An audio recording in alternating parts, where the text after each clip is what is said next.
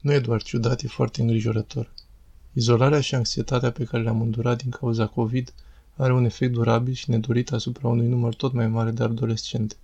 Se pare că le-a dat un fel de sindrom Tourette, au ticuri incontrolabile. Medicii nu înțeleg de ce, dar nu există nicio îndoială că este o problemă de sănătate mentală foarte reală.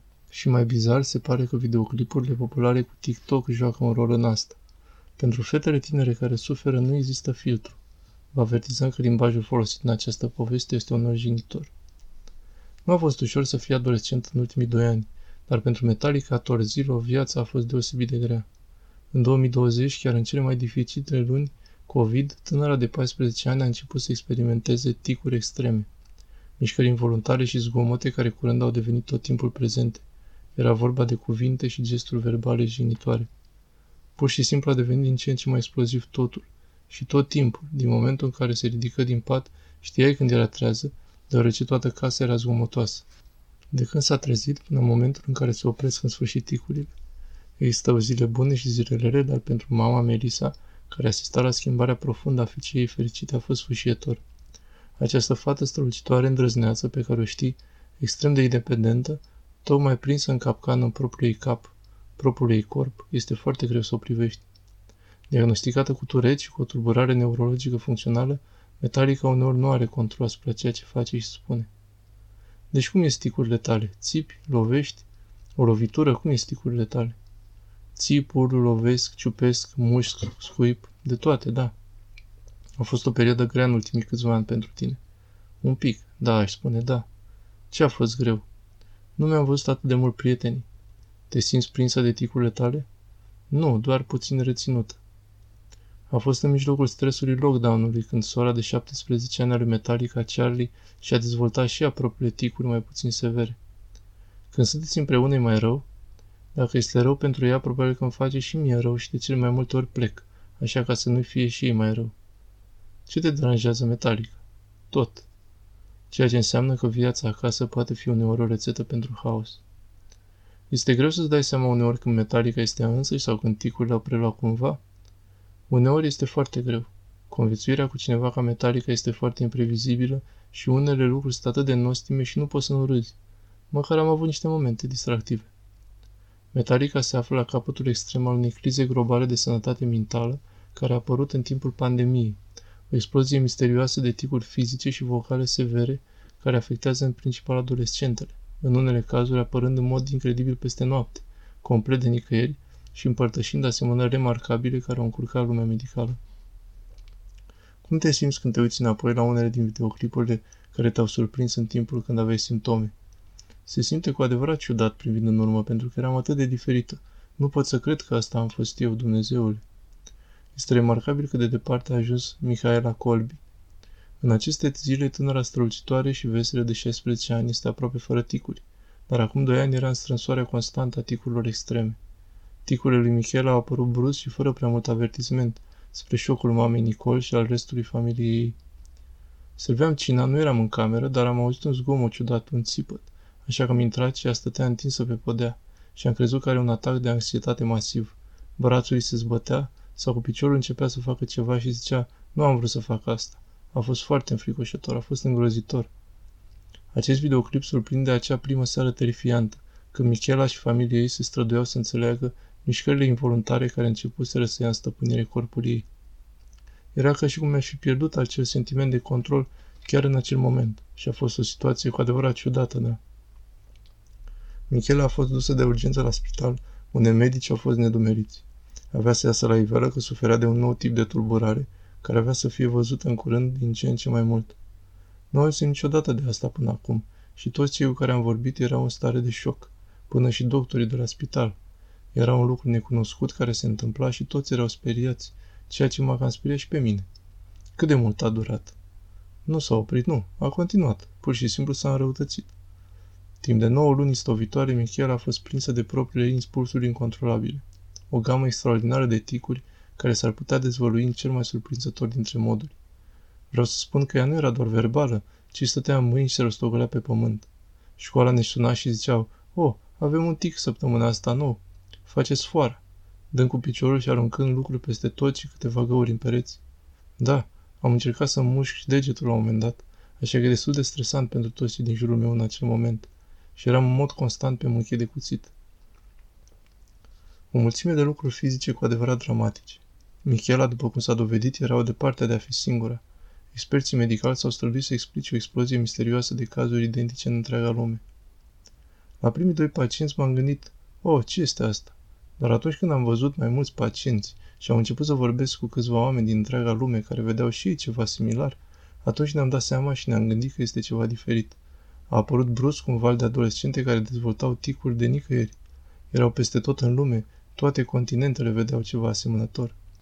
Profesorul Russell Dale e un neurolog pediatru la Spitalul de Copii Westmead, un expert în funcționarea creierului tânăr. A diagnosticat copii cu turet în ultimii 23 de ani. A fost la începutul anului 2020 când a început acest nou val de pacienți. Primul pacient pe care l-ați văzut a fost Michela, acum 2 ani de unde a început totul. Da, ea a fost prima pacientă pe care am văzut-o la acea vreme. Nu știam dacă este turet și a devenit clar că nu era. De obicei, sindromul turet apare treptat la o vârstă fragedă și afectează de patru ori mai mulți băieți decât fete. Dar acești pacienți noi cu ticuri cu debut brusc erau adolescenți și predominant fete, cu un factor de 20 la 1. Unele ticuri erau similare, dar unele dintre ele erau cu siguranță diferite, cum ar fi mișcări destul de violente ale brațelor, se loveau uneori în piept. Și de asemenea vocalizările, zgomotele repetitive erau diferite, mai degrabă decât simple zgomote. Existau cuvinte și fraze mult mai complicate, care erau destul de bizare și nu auzisem cu adevărat ticuri așa până acum. Ai avut un mister medical destul de confuz de deslușit. Este foarte neobișnuit și de aceea a fost atât de vizibil. După cum veți vedea, este un mister care a avut un răspuns surprinzător. Sunt rețelele de socializare în spatele unei epidemii de ticuri la adolescenți? Cred că a prins flacăra, de fapt. Nicole Lin este o tânără tipică de 15 ani, iubitoare de distracție din Hertfordshire, Anglia. În martie 2020, cu câteva zile înainte de a împlini 13 ani, ticurile ei au apărut brusc. Părea că nu se poate opri. A fost pur și simplu bizar. Și da, a fost chiar înfricoșător în ceea ce privește ceea ce se întâmpla de fapt. Nicol, ce ți-a trecut prin minte când ai început să ai ticuri? Eram foarte confuză, am avut o bâlbâială pentru că nu puteam să mă opresc. Îmi pare rău să cred că am fost cam confuză în legătură cu toată treaba. Îți faci griji când se întâmplă? Cred că mă panichez mai mult decât timp va dura, pentru că uneori durează câteva minute, uneori durează ore și ore. Ceea ce a început ca o serie de zvâgniri ale gâtului și feței a escaladat în curând la o gamă extraordinară de titluri fizice și verbale și mult limbaj colorat. Mama Jody a trebuit să dezvolte cea mai statornică putere.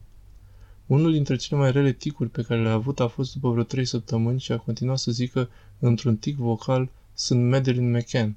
Nu a dispărut nici acum, doi ani și jumătate mai târziu. La întâmplare zice, am fost răpită, sunt Madeline McCann. De parcă am fi la semafor și a lovit geamul și cineva care a parcat lângă noi la un semafor ar putea să o creadă când zice că a fost răpită și sunt ca o mare... O, oh, Doamne, pentru toate momentele amuzante care le pot aduce ticurile lui Nicol, uneori pot fi atacuri de ticuri severe care pot dura ore în șir, iar acele atacuri sunt îngrozitoare, sunt foarte rele. E ca și cum și-ar scoate ochii sau și-ar sparge fața sau zdrobindu-și capul de perete sau de podea și trebuie să-mi rețin fizic copilul să nu se rănească, nu se poate abține. Adică Nicola a fost internată probabil de 4 sau 5 ori până acum, din cauza ticurilor. Așa că după mai bine de 2 ani cu aceste ticuri, ai reușit să le gestionezi? Cred că îmi cunosc limita. Cred că știu când primesc prea mult și am nevoie să ies și cumva să mă plimb singur. Încă încercăm să ne dăm seama ce funcționează și ce nu, așa că încă ne dăm seama.